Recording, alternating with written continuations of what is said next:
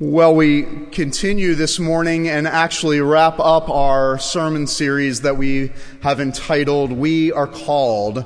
We are a church that is called. We are a church that is on mission. And four weeks ago, when we started this series, we talked about the different callings that this church has a calling to gather for worship each week a calling for discipleship, to be disciple, to understand what it means to follow Christ. And we defined discipleship here at Coral Ridge as following Christ in such a way that we begin to love God and love others more.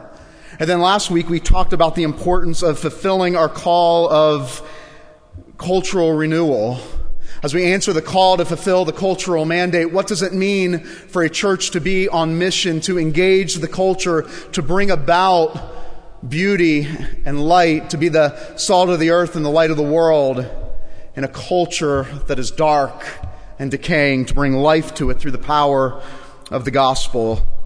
And this week, as we wrap up, we highlight our last component of mission, our calling as a church to reach the community, to engage in community outreach, that we fundamentally believe that this church is not just for us, but that this church is for the city that this church is not just for the people that gather in this room on Sunday morning, but this, this church has existed for almost 60 years, and by God's grace, it will exist for another 60 years, that will continue to reach the people that walk the streets of Fort Lauderdale and beyond for the sake of the kingdom of God and the glory of his kingdom.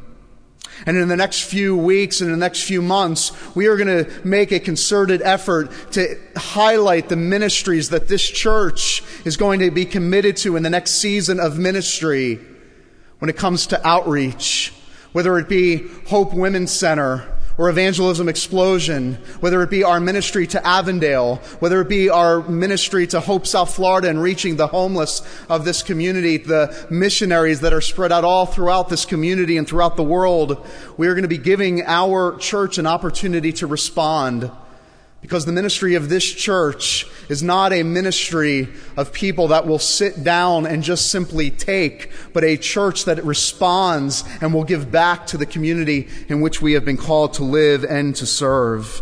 And to talk about, to look at what does it mean to be a church that reaches its community.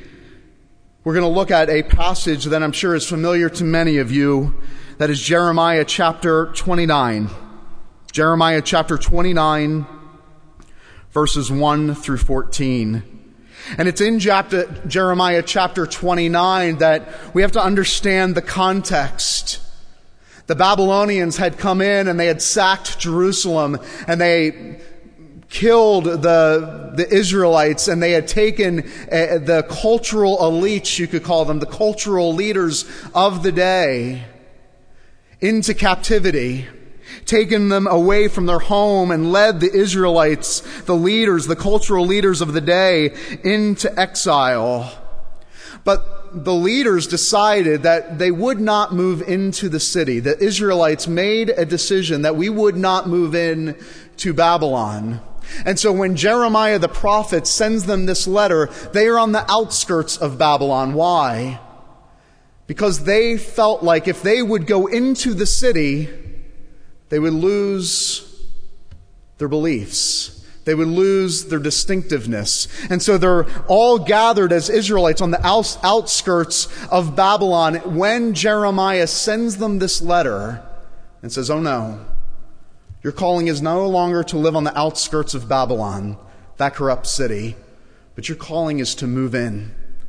As we talked about last week, to be the salt of the earth and the light of the world. Last week, when we looked at Matthew chapter 5, Jesus is calling to the church is to be a city, to be a city on a hill.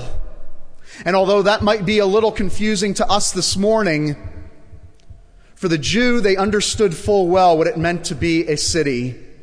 And although Jesus just touches on this in Matthew 25, this idea of being a city that is set apart, a city set on a hill, it's actually Jeremiah 29 that unpacks the meaning of this city. what should this city look like? What should the city of God look like in the midst of the city of man? So Jeremiah 29 is going to help unpack the concept of this city, this city on a hill. Hear the word of God. This is the text of the letter that the prophet Jeremiah sent from Jerusalem to the surviving elders among the exiles and to the priests. The prophets and all the other people Nebuchadnezzar had carried into exile from Jerusalem to Babylon. This was after King Jehoiakim and the Queen Mother and the court's officials and the leaders of Judah and Jerusalem, the skilled workers and the artisans, had gone into exile from Jerusalem. He entrusted the letter to Elasah, son of Shaphan, and to Jeremiah, the son of Hilkiah, whom Zedekiah, king of Judah, sent to King Nebuchadnezzar in Babylon.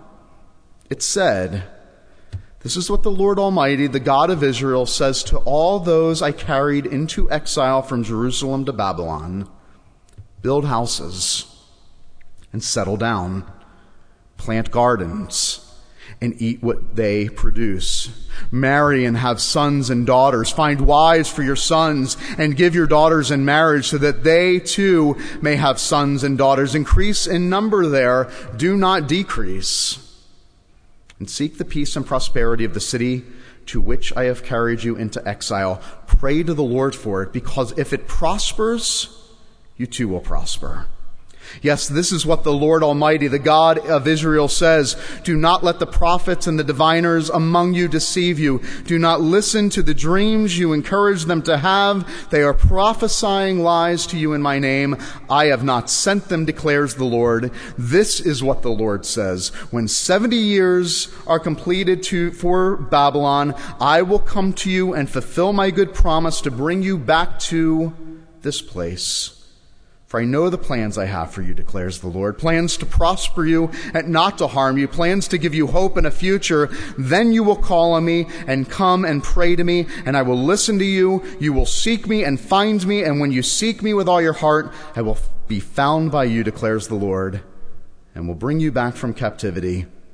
I will gather you from all the nations and places where I have banished you, declares the Lord, and will bring you back to the place from which I have carried you into exile.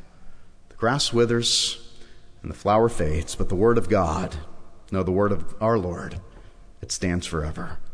Amen. Culture eats strategy for breakfast. Those words were attributed to the late business management guru Peter Drucker. Culture each strategy for breakfast. You ask any leader, you ask any leader of any organization that comes in, a new leader that comes into any organization, and they will say that strategy is often not the hardest thing to change, it's culture.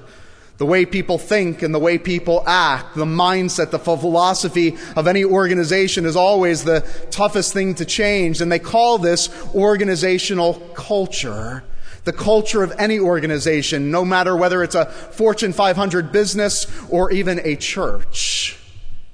It is always one of the greatest challenges for the leader to change culture. Well, believe it or not, that's exactly what God was doing here in Jeremiah 29. This was a cultural shift for the people of God.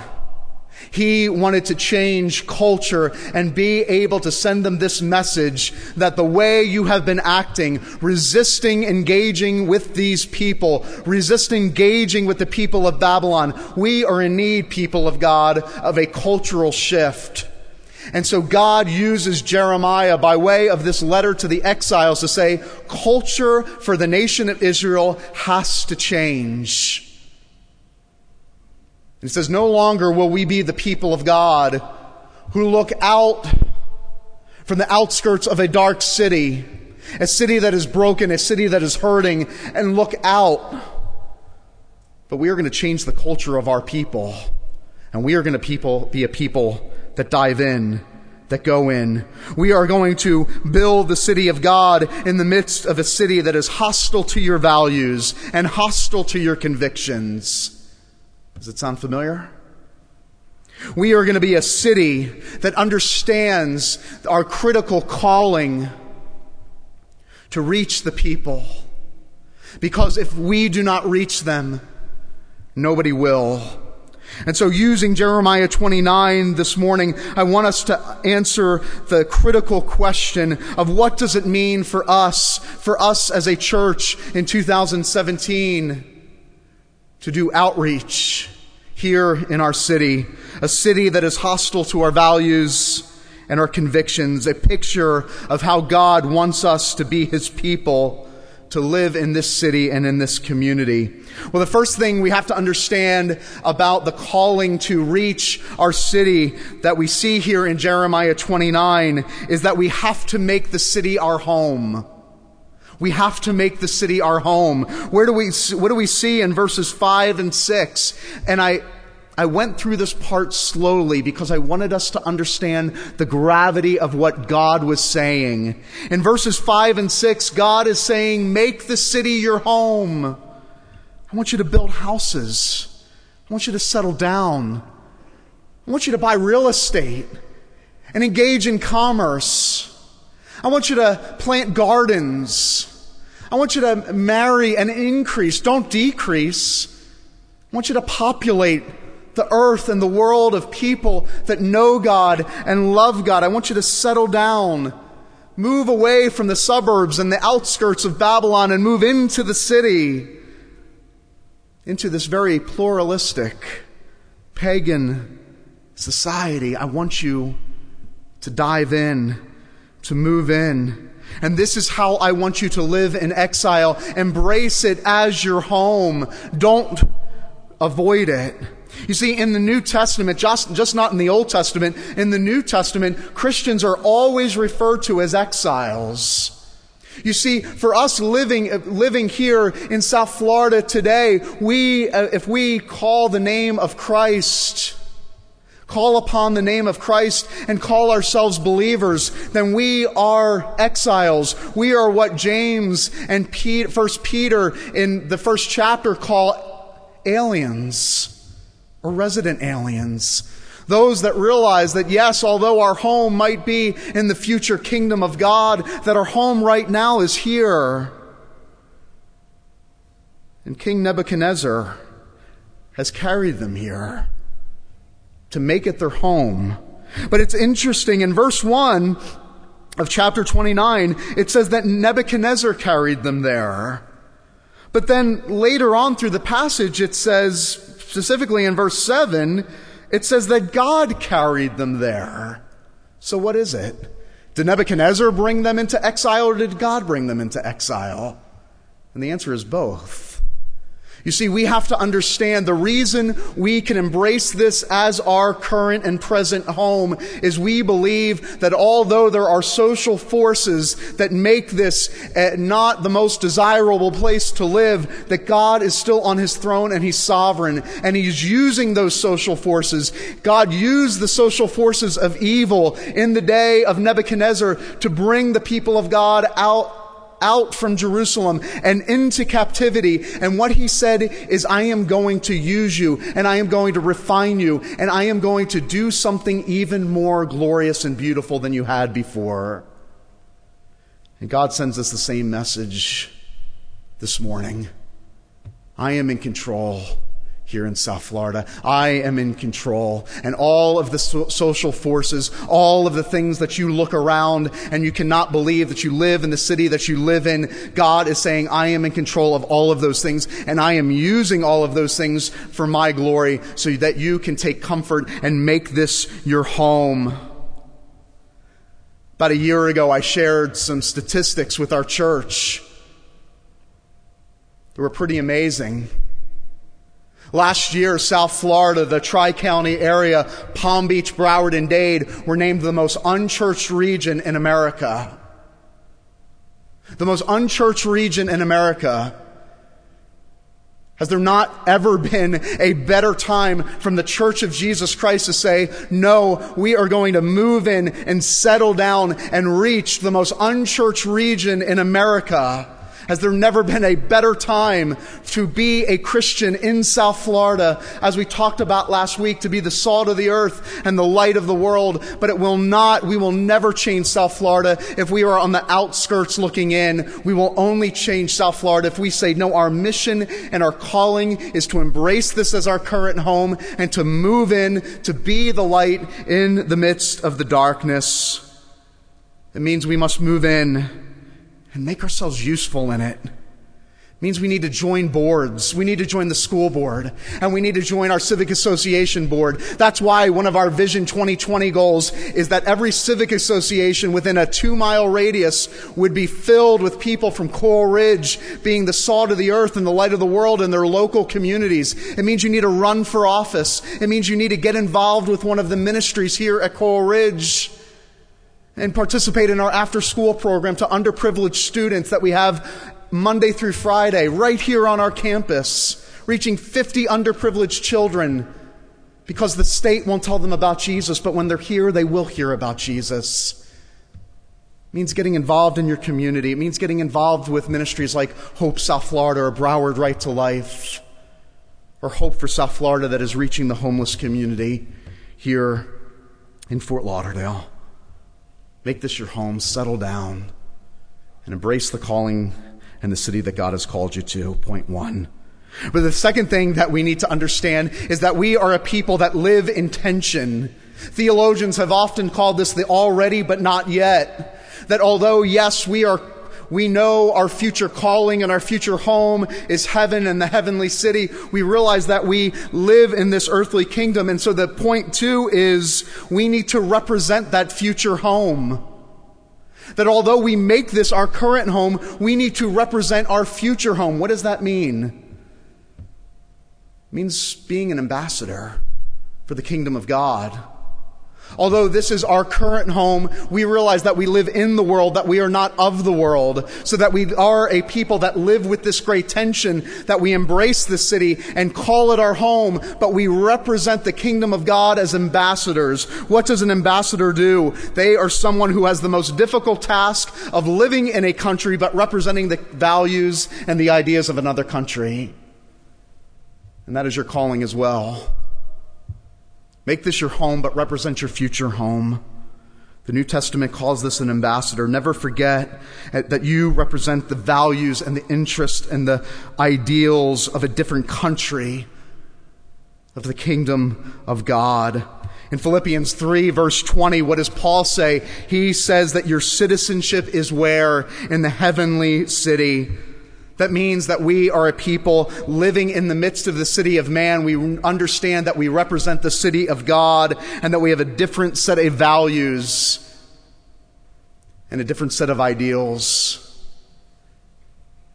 And anybody that lives any amount of time in this city in particular understands that this city in particular represents the ideals of Western culture. And what I mean by that is doesn't the Western culture say that my life exists for me? It is me first living. And we get this from the time that we are brought out of the womb, right? You don't have to teach any child me first living.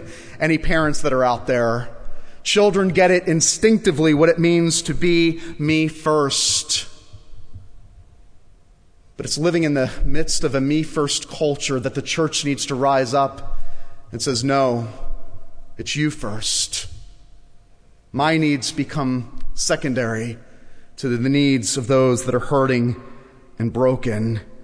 Your values must reflect the values of the kingdom of God. And what are the two values that more than anything else drive us?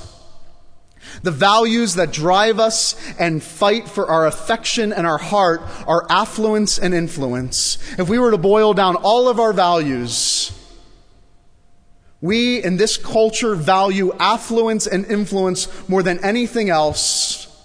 Will I have enough money? Will I have enough power? Money and power drive this culture unlike any other values drive them power and money, affluence and influence. The world says, all of this is mine. And the kingdom says, no, it all belongs to God. And all of my money belongs to God and it's used for the sake of his kingdom. The world says when it comes to power, we need to make a name for ourselves, and pride is the basis of our influence, that we need to make a name for ourselves to find our glory. Sound familiar? Genesis chapter 11, the Tower of Babel. We will make a name for ourselves, so we will be great. And the kingdom of God says, no, it is not pride which is the basis of your value system, it is humility, that you would give of yourself and serve and joy and justice, my life for you, would mark the values of the people of the kingdom of God. So remember that we are first called as a people to make this our home. Secondly, as ambassadors of the kingdom of God, we remember that we represent our future home. But how in the world are we ever going to do this? And that's the third and final point in order to live in this tension of making this our home, but representing our future home with a different set of values that are according to the kingdom of God, we must learn what it means to love this city sacrificially. You see, to love this city sac- sacrificially requires us not only to withdraw and to live and represent the kingdom of God, but in order to love sacrificially, we must answer the call of verse 7. In verse 7, and it's actually the epicenter of this entire passage, it says, Also seek the peace and prosperity of the city to which I have carried you into exile. For the Israelites, they must have been absolutely dumbfounded by this calling. Why? Because these two words, to seek the peace and prosperity, or maybe other versions it says to seek the welfare of your city, there is no word that captures the true meaning of the original Hebrew. The original Hebrew here is what? It's shalom. Shalom is the fullness of peace. It's the fullness. It's the ultimate peace that can only come from God through the people of God. And so the Jews must have been dumbfounded that they are called to not only embrace the city, to not only represent the values of the kingdom of God, but to also seek the shalom of the city. And why must they have been dumbfounded? You see, for the Jews, they were very used to praying for the shalom of the city. The only difference is they had only been used to praying for the shalom of their own city, the city of God, Jerusalem. And now God was calling them, pray for the shalom of the city, of those that have come and destroyed your city. Pray for the shalom of those that do not share your convictions and your ideals. Share, pray and seek the shalom for those that oppose you and have different set of values and convictions for those that have literally murdered your family pray for the shalom of that city. And you can imagine how this probably rocked their world. Seek the shalom of the city full thriving full flourishing in a city that is hostile to your values. You see to seek the shalom of the city has both a physical and a spiritual component to it. To seek the shalom of our city in which we have been called to serve means that we seek the social and physical shalom in every possible way. We pray for the peace of the homeless. We pray for the peace of those moms with unplanned pregnancies. We pray for the peace of the widow. These this is a calling to serve with, serve with acts of justice and compassion. When we say in our tagline that we are a church that fulfills its calling in both the area of reconciliation and renewal. This is the renewal part. God making all things new, physical and social shalom in our city.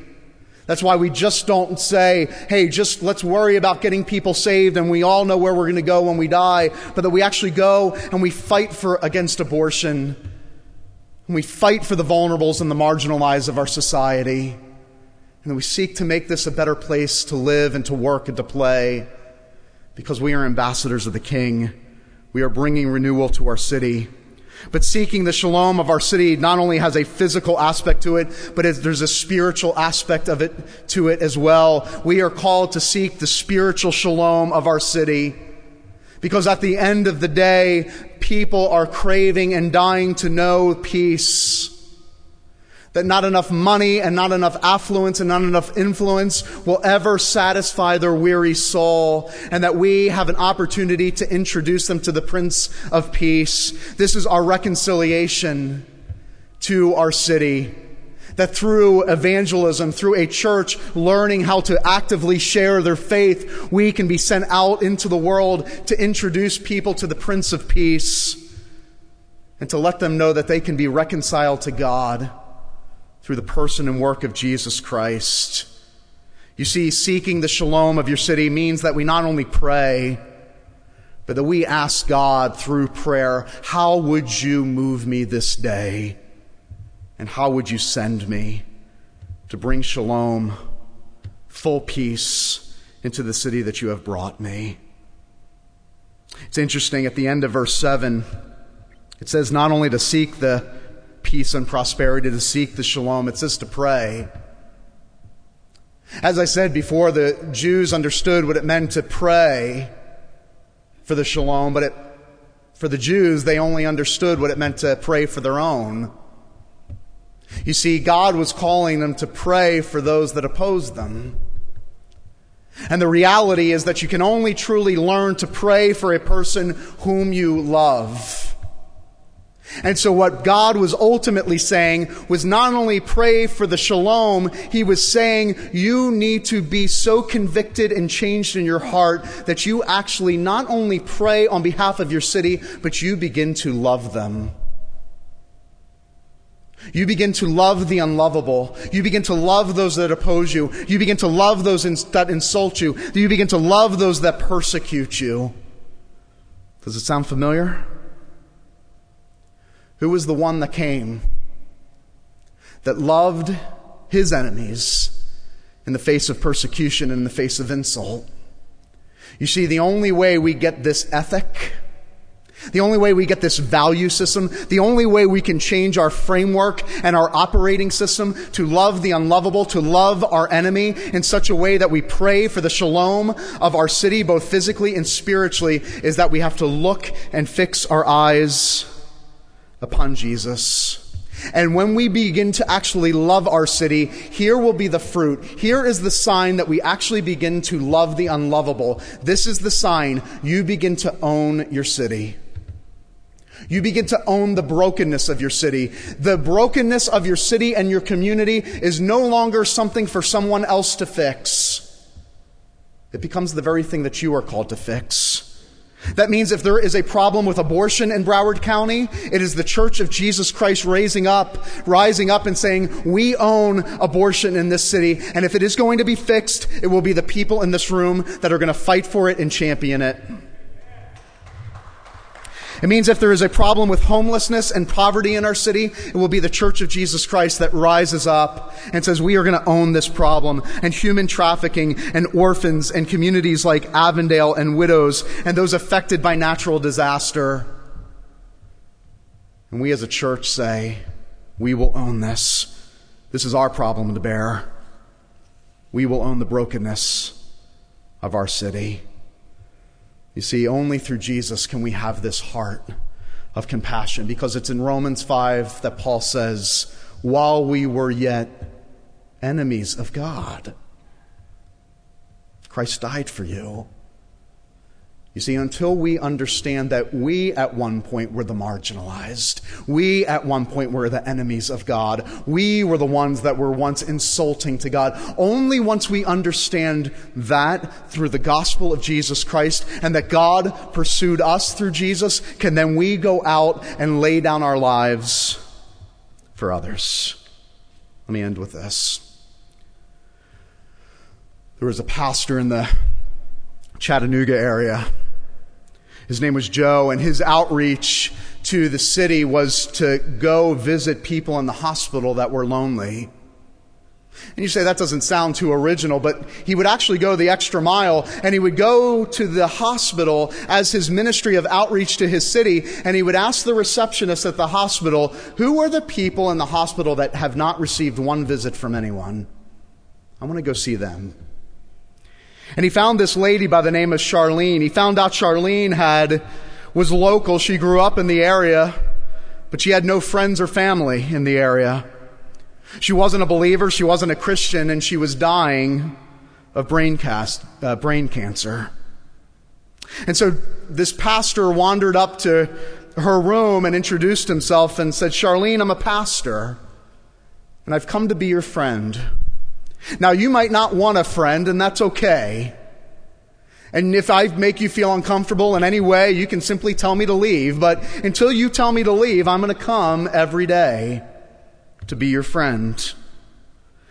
And as he was leaving that first day, he turned around and he said, Charlene, life is short, so let's not waste it. So I'm going to come every morning at nine o'clock until you tell me not to come anymore. Well, later that week, knowing that Charlene had no friends or family, but knowing that she graduated from the local high school, went to the library and found a high school yearbook from the year Charlene graduated. And he spent an entire week tracking down old friends from her class and did a mass email and said, Charlene is, her time on earth is short.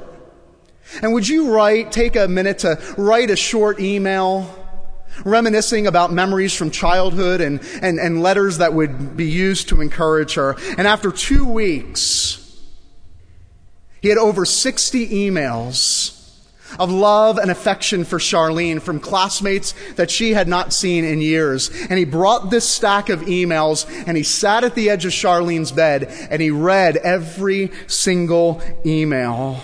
Stories and emails of affection and love. And he read day after day after day. And then it came the day when it was about the end. And Charlene said, Would you sit down next to me? And she said, Pastor, so are you really my friend? And he said, Of course I'm your friend. Well, if you're really my friend, would you tell me about your Jesus? And would you tell me how to receive eternal life? And he did. And she embraced Jesus as her Lord and Savior. But who wouldn't with a friend like that?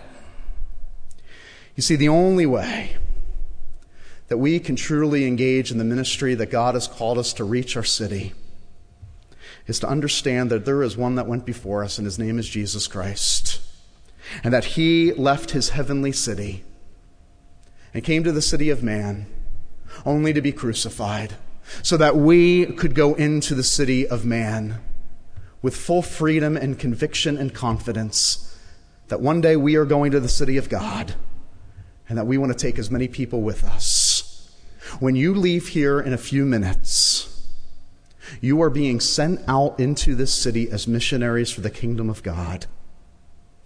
And my prayer for us as a church is that we would go into this city living as missionaries for the kingdom of God, going out into this world that is dying for peace and longing for shalom, and that we would be quick to point them to Jesus, our only hope.